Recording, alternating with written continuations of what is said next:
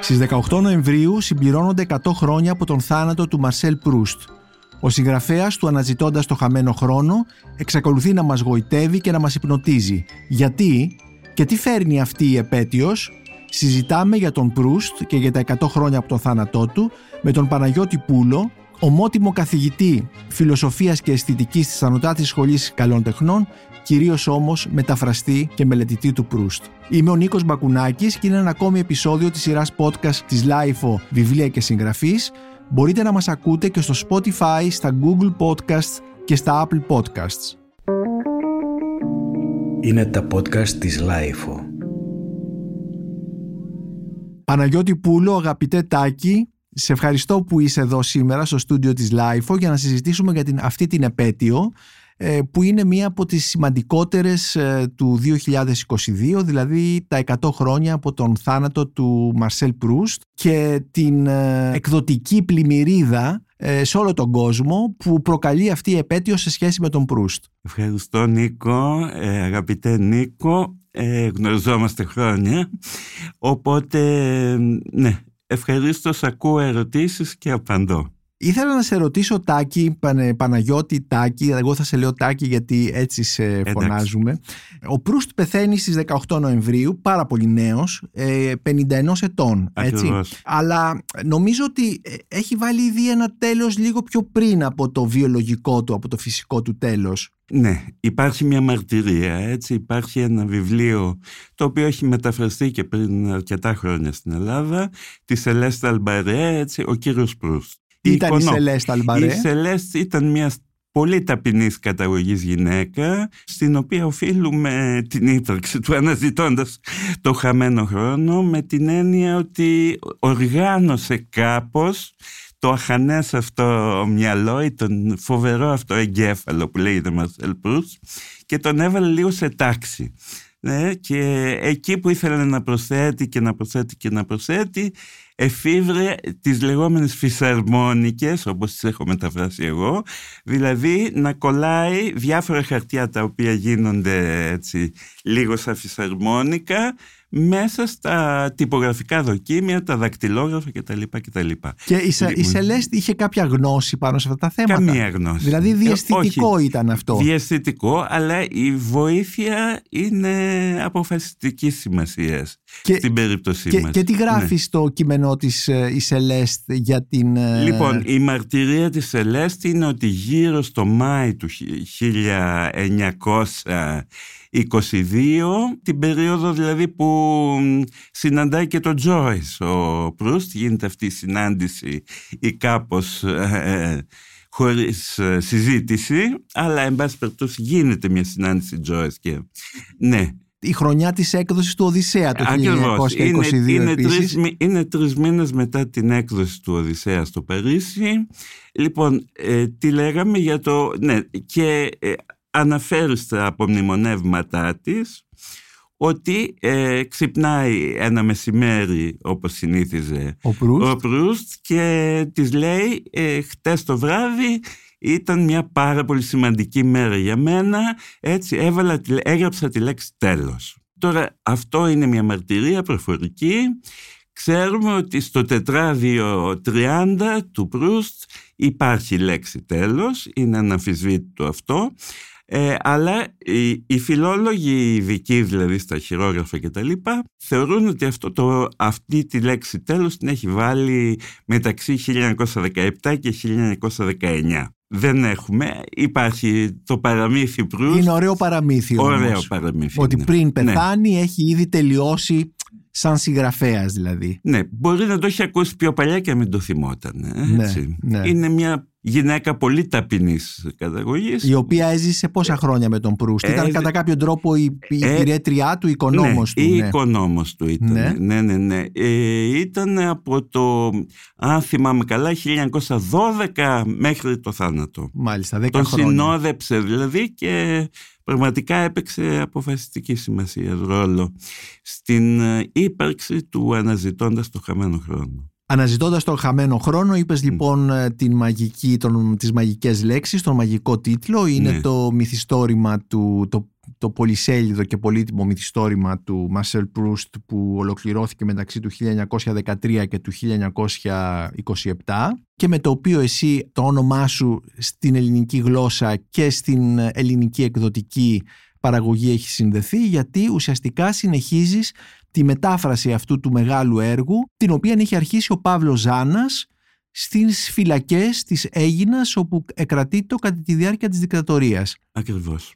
Ε, Και ε, ξεκινάει λοιπόν ε, μία εκδοτική ιστορία που ήδη κιόλας έχει πίσω τις 50 χρόνια, περισσότερο από 50 χρόνια, γιατί νομίζω ότι ο πρώτος τόμος εκδόθηκε από τις εκδόσεις Ηριδανός το 1970, 69. 69.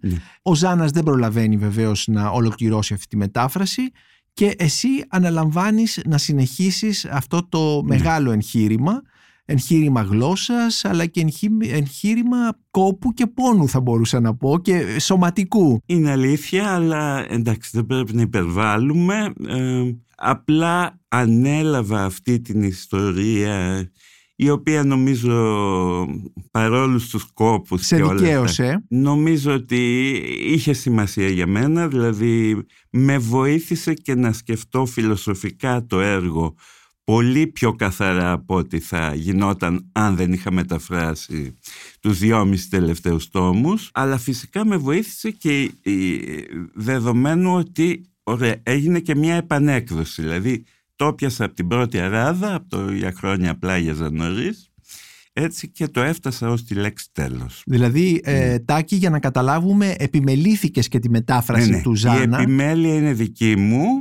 Ε, δεδομένου πάλι ότι είναι γνωστό ότι ο Στρατής ο Τσίρκας ε, ήταν ο άνθρωπος που του είπε θα κάτσεις τώρα που είσαι στη φυλακή να μεταφράσεις τον Μπρούστ και άρχισε μία δουλειά ε, από έναν άνθρωπο που όπως και εγώ δεν ήταν μεταφραστές. έτσι.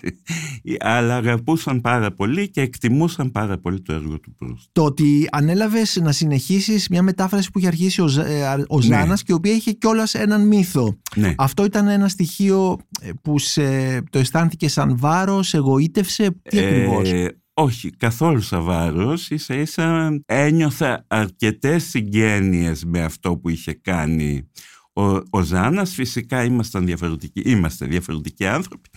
Εννοείται, μέσα από την οπτική του κινηματογράφου θα έλεγε κανείς ότι κοίταζε ο Ζάνας που τον λάτρευε τον κινηματογράφο. Ε, η δική μου οπτική γωνία ήταν ενός ανθρώπου ο οποίος έκανε μια διατριβή φιλ- στη φιλοσοφία για τη σχέση λογοτεχνίας και της φιλοσοφίας φιλοσοφίας. και το σ- στάτους της χρονικότητας ε, στο έργο του Μαρσέλ Προύς, στην κατασκευή του έργου του Το Μαρ- θέμα ναι. της χρονικότητας και του Ναι. χρόνου το οποίο εξακολουθεί να απασχολεί τους μελετητές. Από ό,τι Εννοείται. είδα, ναι, ναι, έτσι. Εννοείται βγήκε και ένα λεξικό ο Προύστ και ο χρόνος πολύ πρόσφατα, Ναι. το οποίο είναι και πολύ καλό. Θα, θα μιλήσουμε λίγο Ναι. για, τον, για το θέμα του χρόνου στον Προύστ. Ήθελα να σε ρωτήσω το πότε ο Προύστ αρχίζει να συζητιέται στην Ελλάδα.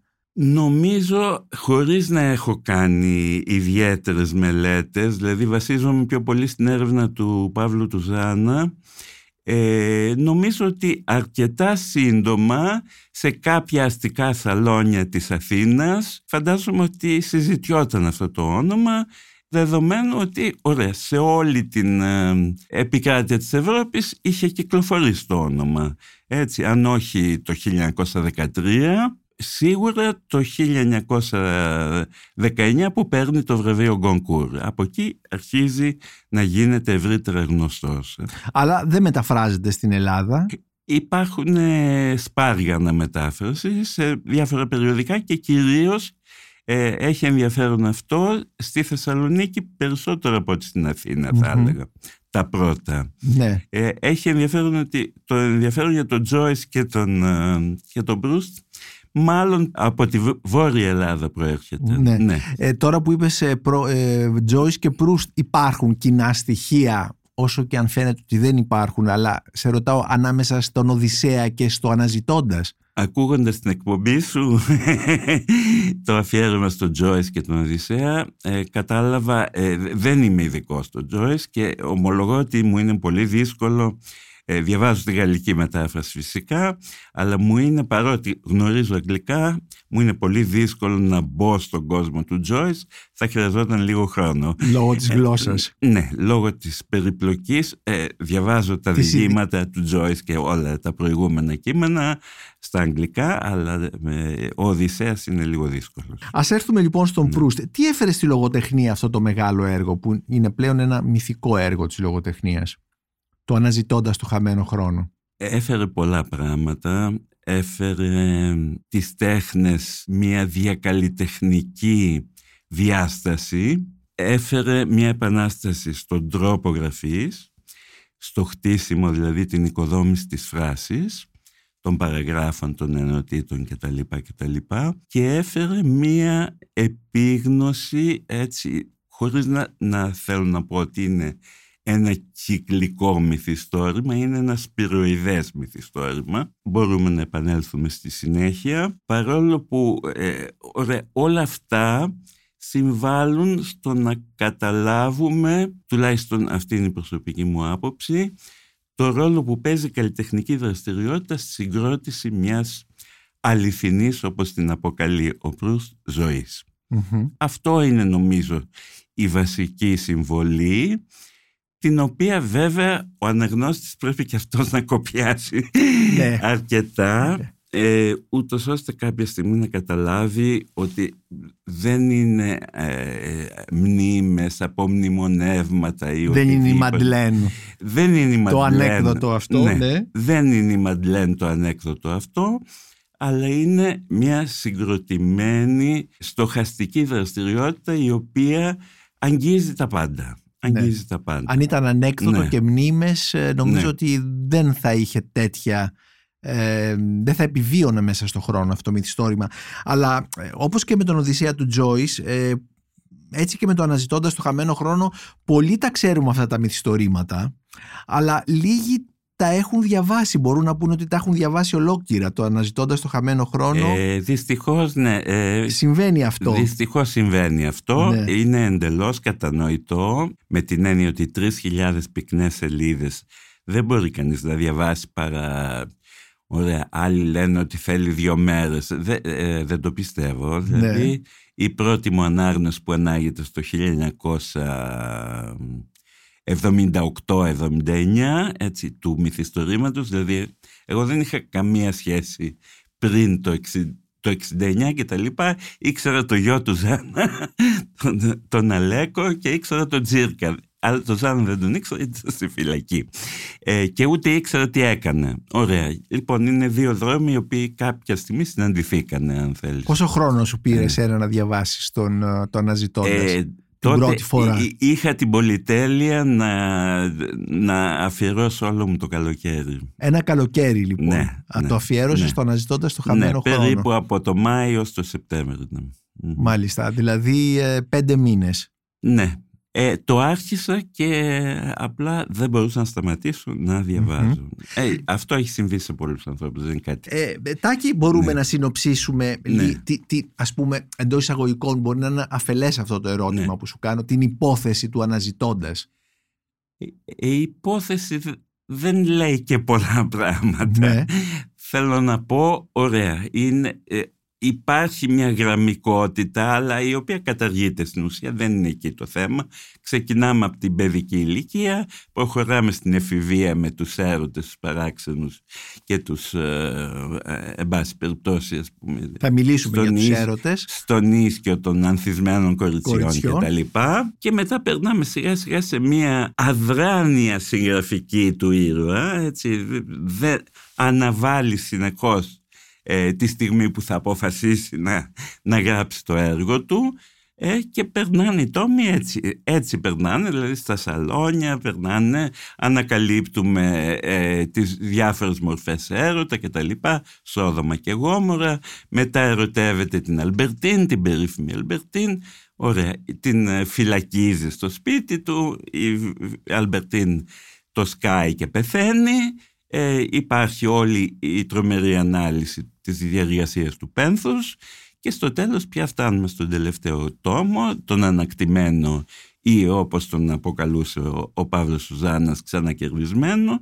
Χρόνο. ε, χρόνο όπου εκεί πια όλα αυτά ξαναμπαίνουν σε, ένα, σε μία σπήρα έτσι όχι σε ένα κύκλο σε μια σπήρα. ναι Δηλαδή όλη η ζωή είναι ένας πρώτος κύκλος, αν θες, που είναι λ- λίγο αυτοβιογραφικός, ε, ε, έτσι, συναντάει κομμάτια από τη ζωή του Προύστ ε, παντού, αλλά που διακτηνώνεται έτσι, στην κοινωνία, στην ανθρωπότητα.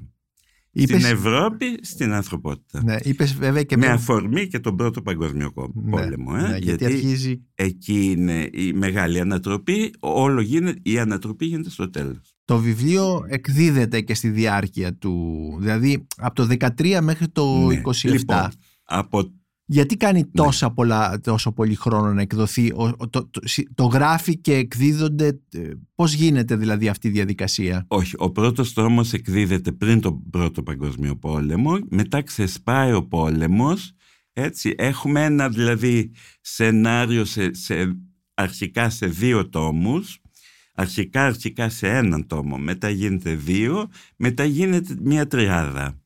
Έτσι, και μέσα στη- κατά τη διάρκεια του πολέμου α, αυτό αναπτύσσεται. Έτσι, όλο αναπτύσσεται, προσθέτει, προσθέτει, προσθέτει. Γράφει δηλαδή Ναι. στη διάρκεια του πολέμου.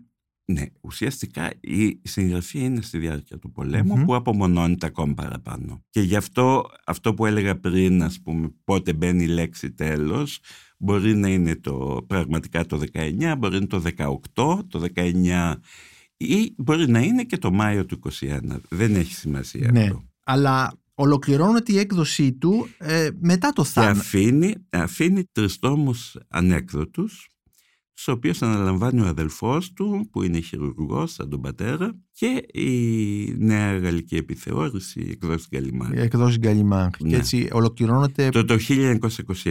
27, πέντε Ναι. χρόνια μετά το θάνατό του. Ήδη είχε πάρει ένας από τους τόμους το βραβείο Γκονκούρ, όπως είπες, Ναι, ναι. Ε, το, το, στον ίσιο των ανθισμένων κοριτσιών. κοριτσιών, α, αλλά η υποδοχή αυτού του έργου ποια ήταν εκείνη στην εποχή, από τους συγχρόνους ας πούμε; Ε, ήταν ένα σκάνδαλο το βραβείο αυτό Γκονκούρ γιατί ο αντίπαλος ήταν κάποιος ε, πρώην πολεμιστής, δηλαδή πρώην μαχητής στον Πρώτο Παγκόσμιο Πόλεμο που περιέγραφε τους ηρωισμούς των Γάλλων στρατιωτών εναντίον του κακού εχθρού. Με την παρέμβαση του Λεόν Ντοντέ, γιου του, Του Αλφόνσου του, του, Ντοντέ. του σπουδαίου. Ε, ναι. Λένε ότι Ναι. φημολογείται ότι υπήρχε μια ερωτική σχέση ανάμεσα στο Μαρσέλ Προύστ και στον Ιό Ντοντέ.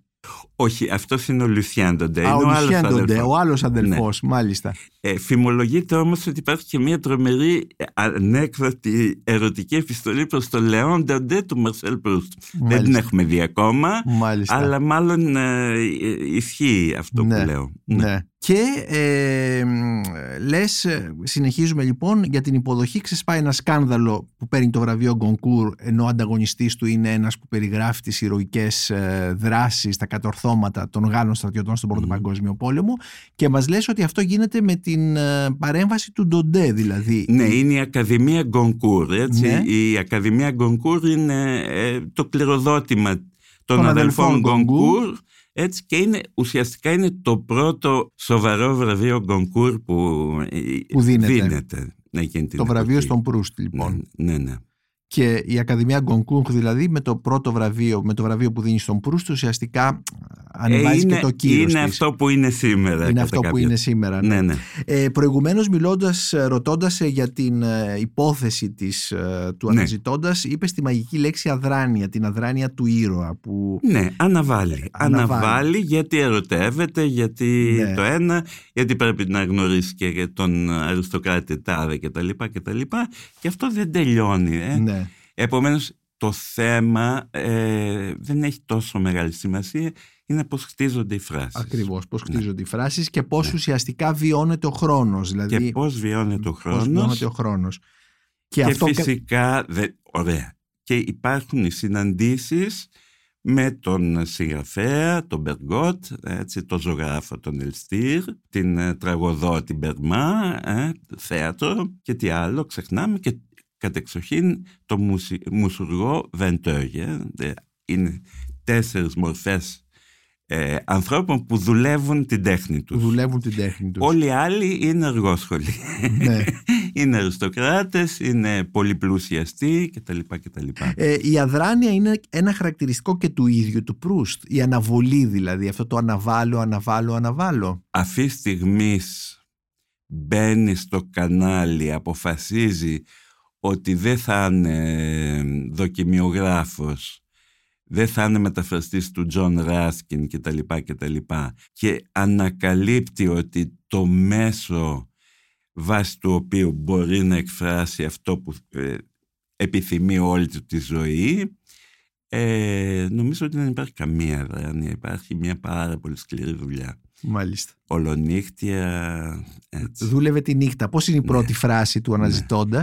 Αναζητώντας. Για χρόνια πλάγιαζα νωρίς. Για χρόνια αυτό... πλάγιαζα νωρίς. Ναι, είναι, δεν νομίζω ναι. ότι συνέβαινε για τον Προύστα αυτό, γιατί ξύπναγε πολύ αργά το μεσημέρι και προφανώς δούλευε. Ναι. Τώρα η φράση αυτή, ωραία, είναι μετάφραση του Σεφέρη.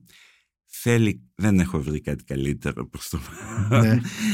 ε, με τριβελίζει χρόνια όπως καταλαβαίνεις ναι. ε, Αληθεύει. Σταματάω εδώ. Ναι. ε, άλλωστε θα μπορούσαμε να μιλήσουμε ναι. πάρα πολύ για τις μεταφράσεις του Σεφέρη ε, ναι. σε διάφορα, για διάφορους συγγραφείς. Ναι. Και είναι στο πιάτσα Σαν Νικολό, το ποίημα ναι, το του. Ποίημα, ναι. Από έτσι ξεκινάει το ποίημα. Ναι. Ε, Τάκη, ο Προύστ από ό,τι ξέρουμε δούλευε στο κρεβάτι του, έτσι δεν είναι; Ως επιτοπλίστων. Ως επιτοπλίστων, ναι. ναι. Ε, δηλαδή, ε, μπορείς να μας δώσεις μια εικόνα, έχουμε μια εικόνα, μια περιγραφή υπάρχει από τις πηγές, πώς είναι, είναι καθισμένος στο κρεβάτι, ε, κάποιο... Είναι ντυμένος ε, γιατί για κάποιο λόγο κρεώνει πάρα πολύ, ναι. ναι.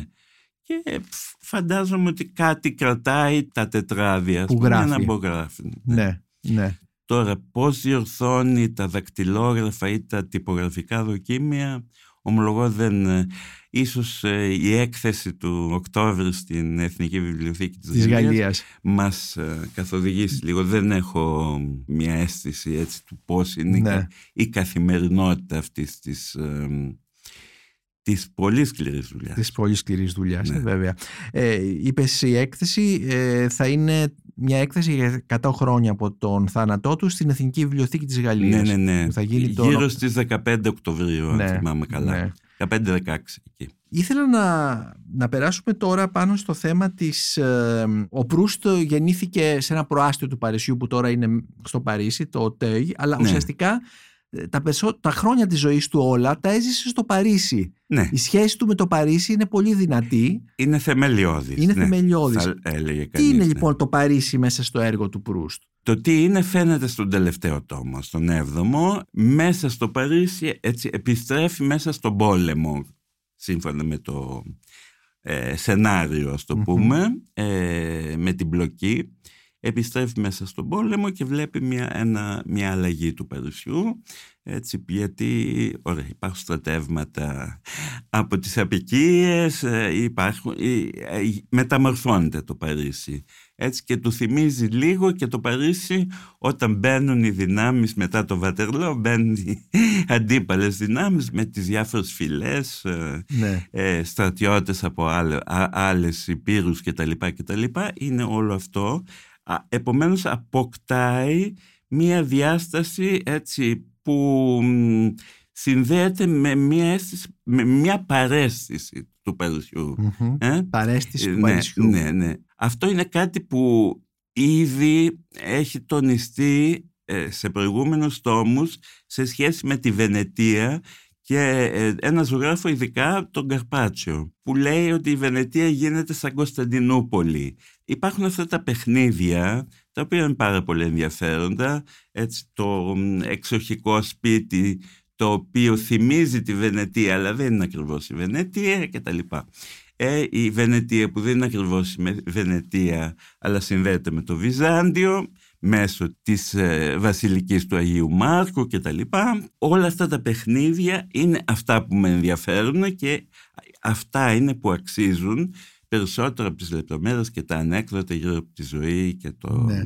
τη ζωή του Προύς, τα οποία ε, είναι λιγότερο ενδιαφέροντα. Ναι, λιγότερο ενδιαφέροντα. Ναι. Φυσικά και στο επίπεδο του κουτσομπολιού και του ανεκδότου μπορεί να έχουν ένα ενδιαφέρον. Τρέφουν εδώ και 100 χρόνια την περσινή ζωή, είναι αλήθεια. Ναι αλλά οι ματιές των σοβαρών ανθρώπων και των ανθρώπων που δεν είναι ε, Γάλλοι ας πούμε, είναι Γερμανοί, είναι Εγγλέζοι, είναι Ιταλοί, είναι Σουηδοί, είναι Ιαπωνέζοι, είναι και το ένα και το άλλο, δεν ε, στρέφεται προς τα κουτσομπολιά. Ε. Στο κοτσαμπολιά, άλλωστε δεν ναι. θα ενδιέφερε τόσο πολύ όλο τον κόσμο το αναζητώντας και στο επίπεδο ναι. ακόμη της φιλοσοφίας, αν ήταν μια, ε, ένα απομνημόνευμα είτε μια ιστορία, μια συλλογή ανεκδότων.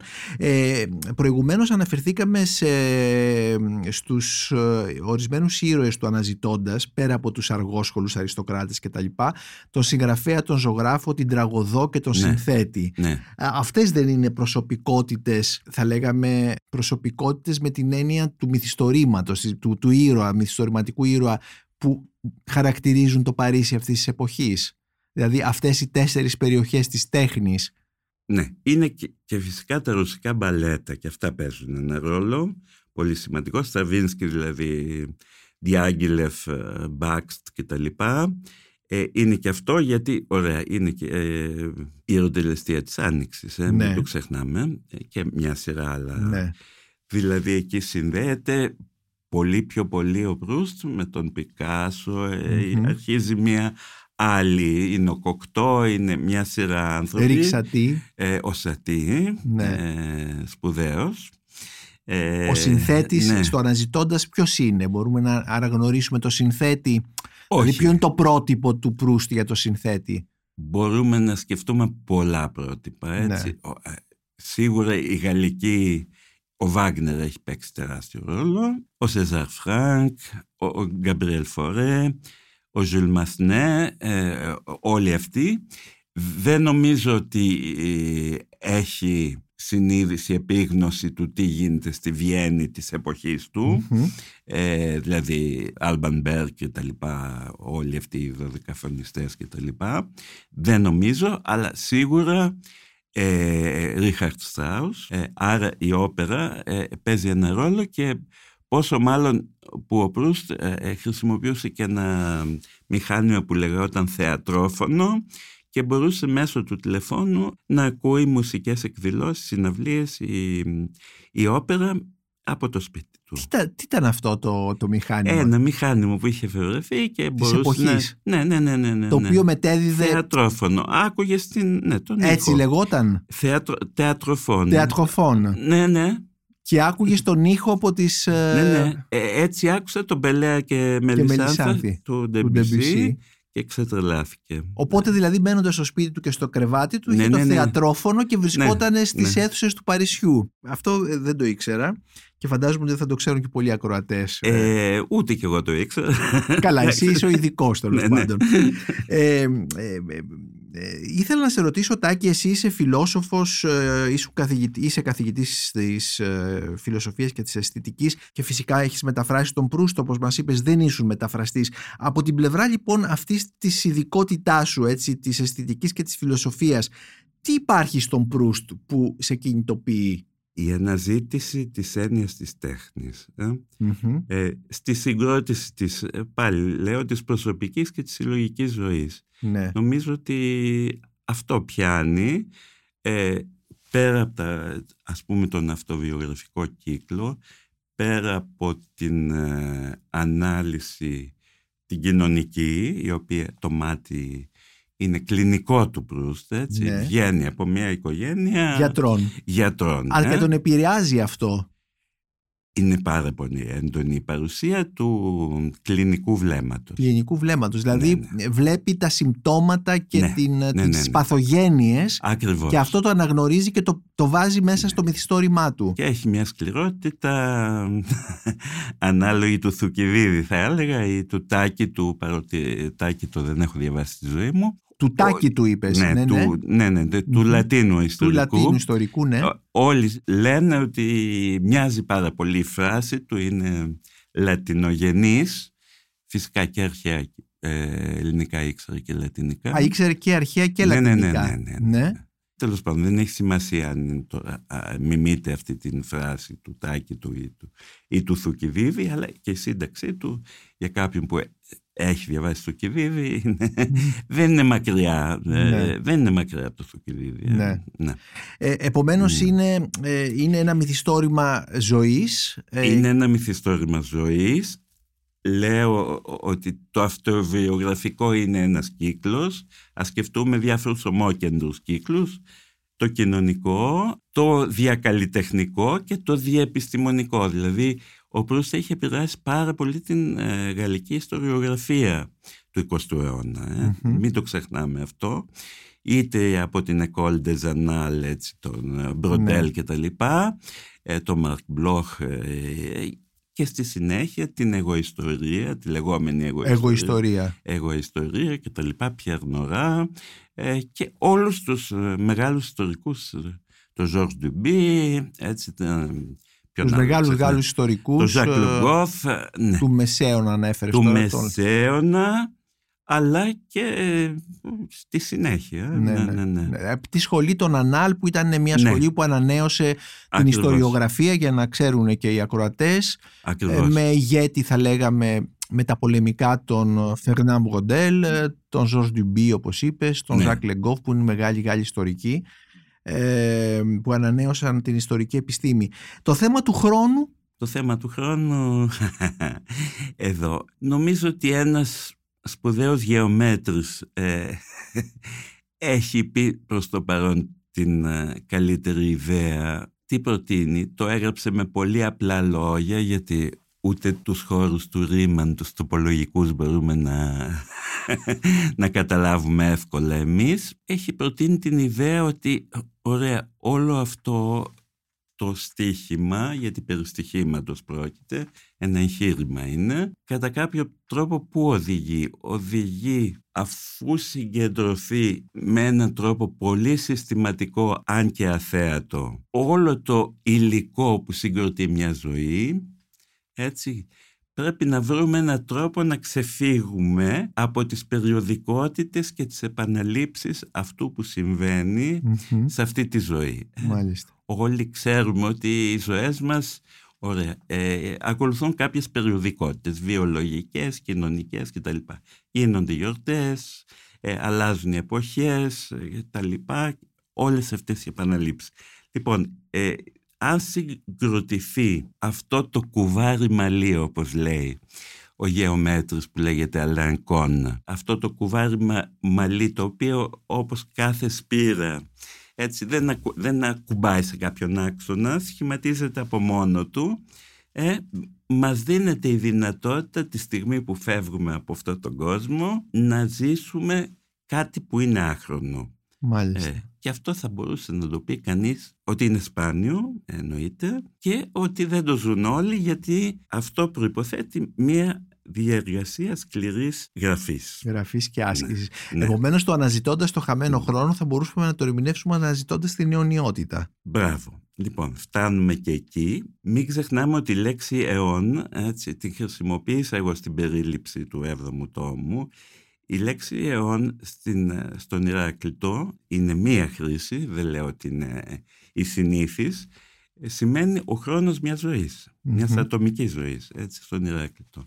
Μετά πέφτουμε σε άλλα πλατωνικά, Ναι. νεοπλατωνικά, αριστοτελικά, αυγουστίνια και πάει λέγοντας όλη η ιστορία της ε, φιλοσοφίας μέχρι τον Μπερξόν, τον Χούσερλ, τον Φρόιντ κτλ. κτλ. Ε, ωραία. Τι είναι χρόνος; Ξέρουμε όλοι ότι η απορία αυτή που διατυπώνεται στις εξομολογίες του Αυγουστίνου μας διακατέχει. Έτσι.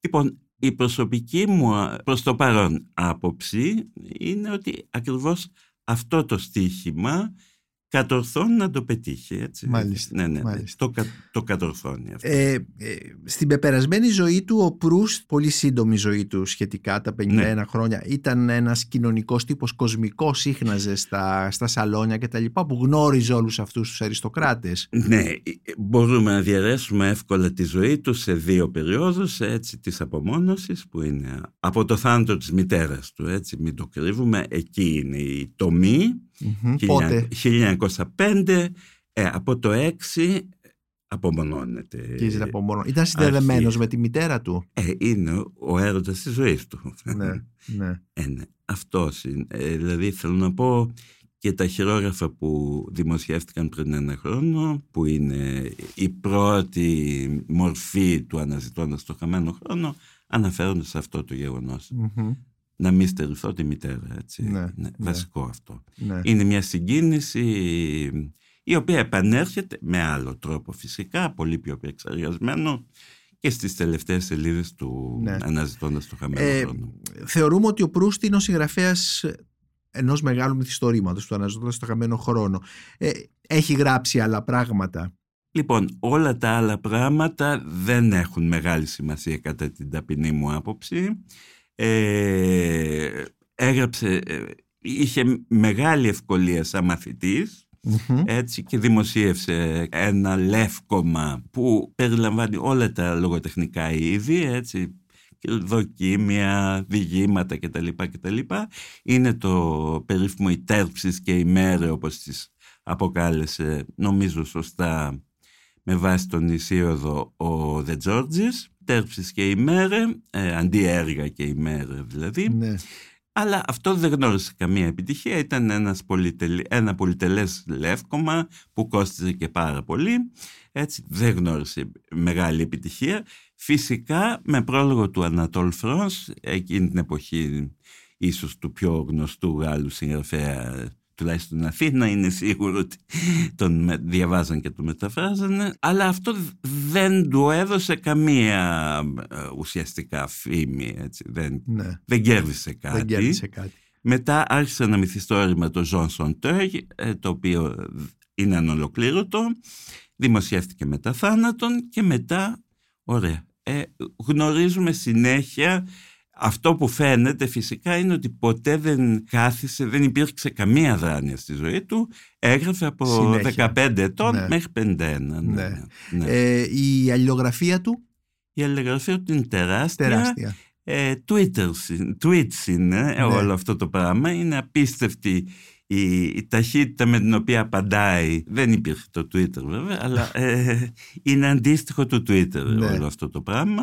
Παρακολουθεί όλη τη ζωή του Παρισιού μέσα από την αλληλογραφία. Ακόμη και όταν απομονώνεται, δηλαδή μετά το Ναι, ναι, θάνατο ναι, της ναι, ναι. μητέρας του, τη ζωή Ναι. του Παρισιού την με, παρακολουθεί. με εξαίρεση το τελευταίο χρόνο που μ, δεν είναι εύκολα τα πράγματα στην υγεία του και θέλει να ολοκληρώσει όσο καλύτερα μπορεί το μυθιστόρημα ε, όπου αργεί να απαντήσει έτσι, αλλά είναι το 1922 αυτό Μάλιστα. ναι. Ξέρουμε ε, από την βιβλιογραφία ότι ο Μαρσέλ Προύστ ήταν ένας ε, διπλά αδύναμος άνθρωπος. Δηλαδή, από τη μια μεριά ήταν ασθενικός Ναι. ε, και από την άλλη είχε αυτή την, ε, ήταν απομονωμένος μέσα σε συγκεκριμένη σεξουαλικότητά του. ναι. Ε, σε μια σεξουαλικότητα που την έκρυβε. Δηλαδή ποτέ δεν ας πούμε αποδέχτηκε Ναι, ότι ε, ήταν ε, ομοφιλόφιλος. Πες μου, τι, από τι έπασχε ο... Άσθμα. ε, Άσθμα, ήταν από, ασθματικός. ε, από 7 ετών. Στο Μπουάντε Μπουλόνι, δηλαδή στο δάσος της Βουλώνης, ε,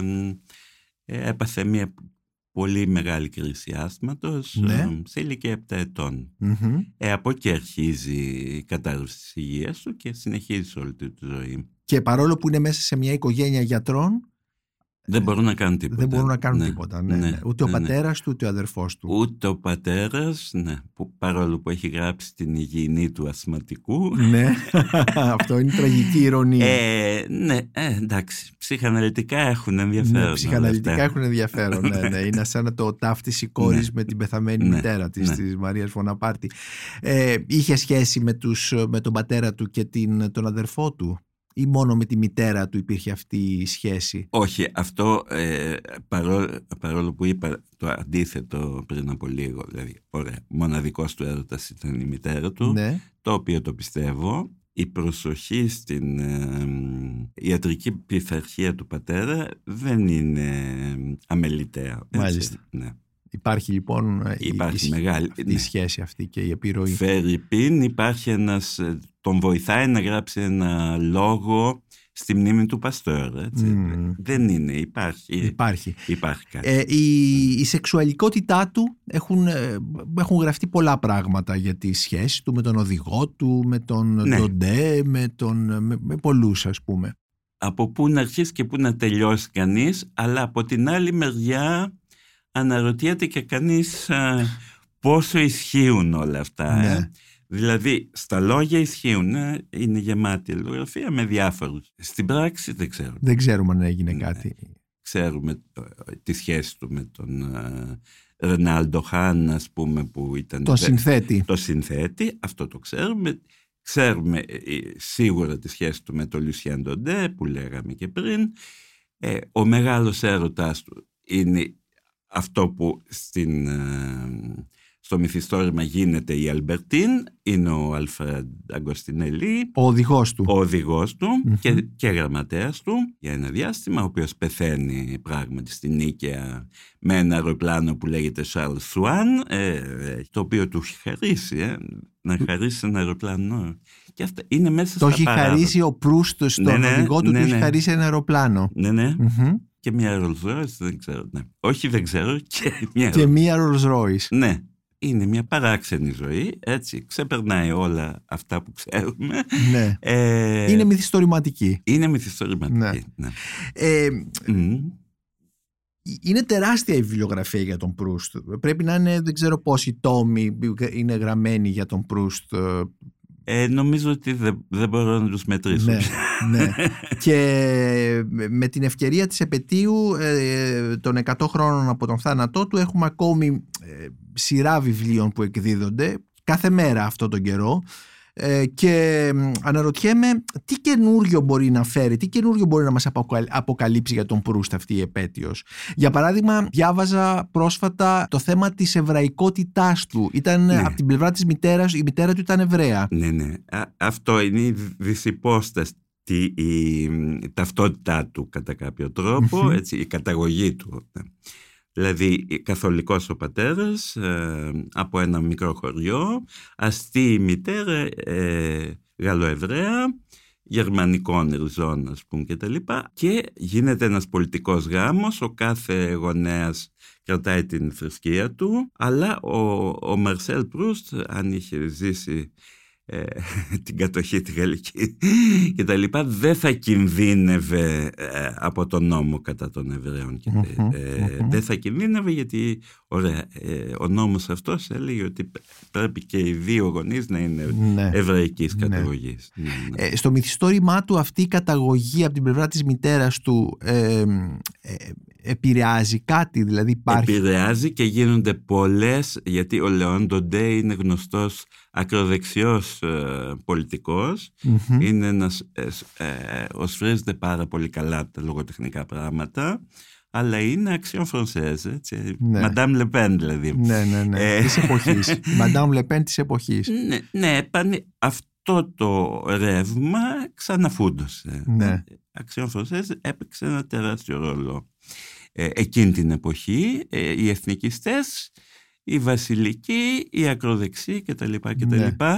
Έτσι είναι ο Μπ- Μωρίς Μπαρές και ο, ο, ο Λέον Ντοντέ. Είναι οι δύο μεγάλοι της αξιών, του περιοδικού, της εφημερίδας, συγγνώμη, Αξιόν Φρονσέζ. Έχουν υποθεί πολλά ότι ο αφηγητής του μυθιστορήματος κατά κάποιο τρόπο πρώτον δεν εμφανίζεται σαν ομοφιλόφιλος, έτσι είναι σαφές αυτό, Μμμ. παρόλο που σιγά σιγά λιένεται το ένα. Ναι.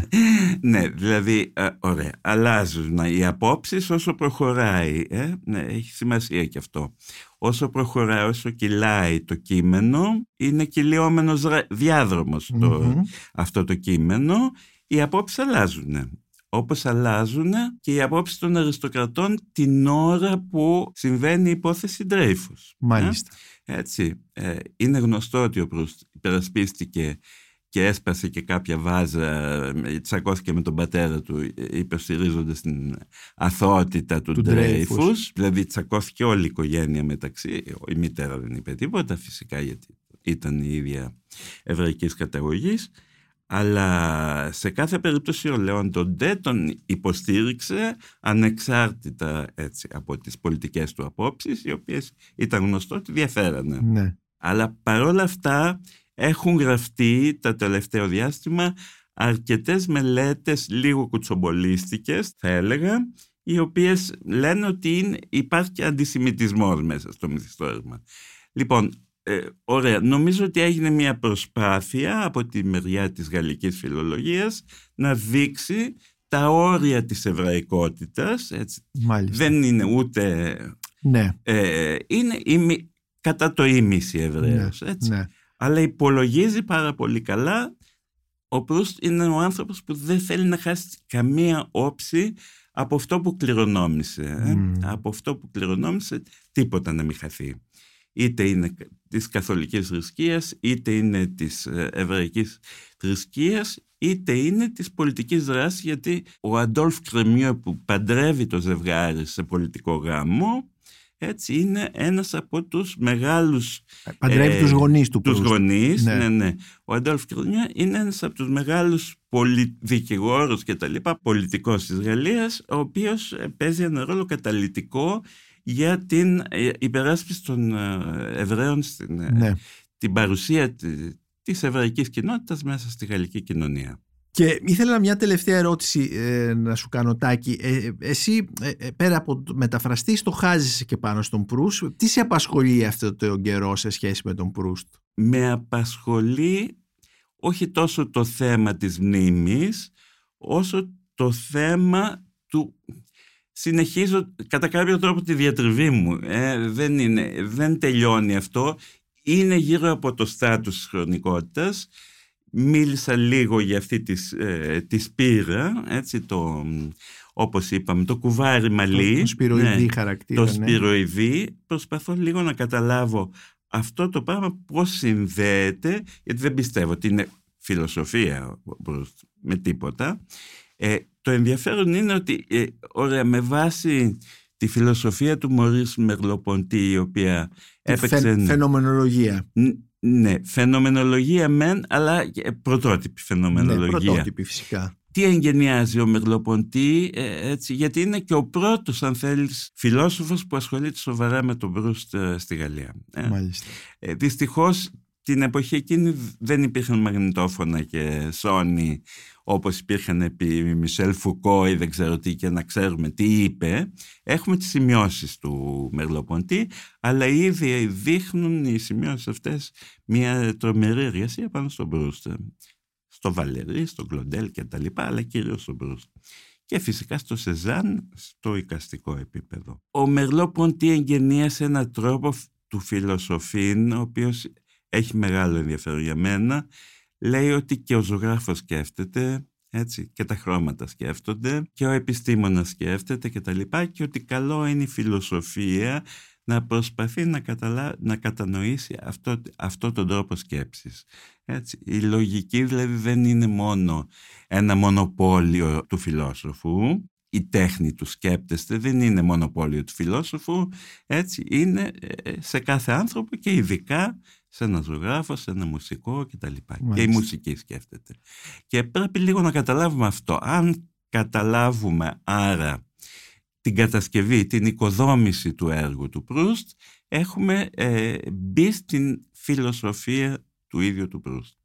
Εξακολουθούμε όμως να διαβάζουμε το αναζητώντας το χαμένο χρόνο σαν ε, μυθιστόρημα και από εκεί και πέρα ναι, ναι. αν ε, θέλουμε Ναι, γιατί, ε, γιατί δεν, ωραία, πάλι λέω αναφορές σε φιλοσόφους υπάρχουν, στον Μπερξόνη, δεν ξέρω πού, σε πολλούς.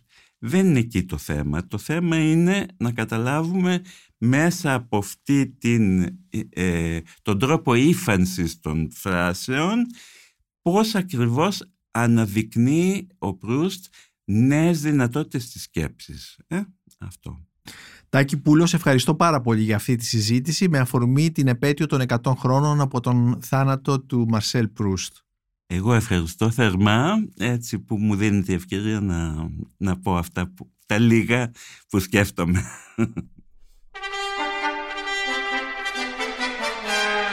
Η Μονίκος Μπακουνάκης ήταν ένα ακόμη επεισόδιο της σειράς podcast της LIFO, βιβλία και συγγραφής.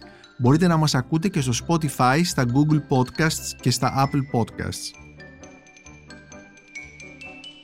Ηχοληψία, επεξεργασία και επιμέλεια, φέδωνας χτενάς και μερόπικοκίνη. Ήταν μια παραγωγή της LIFO.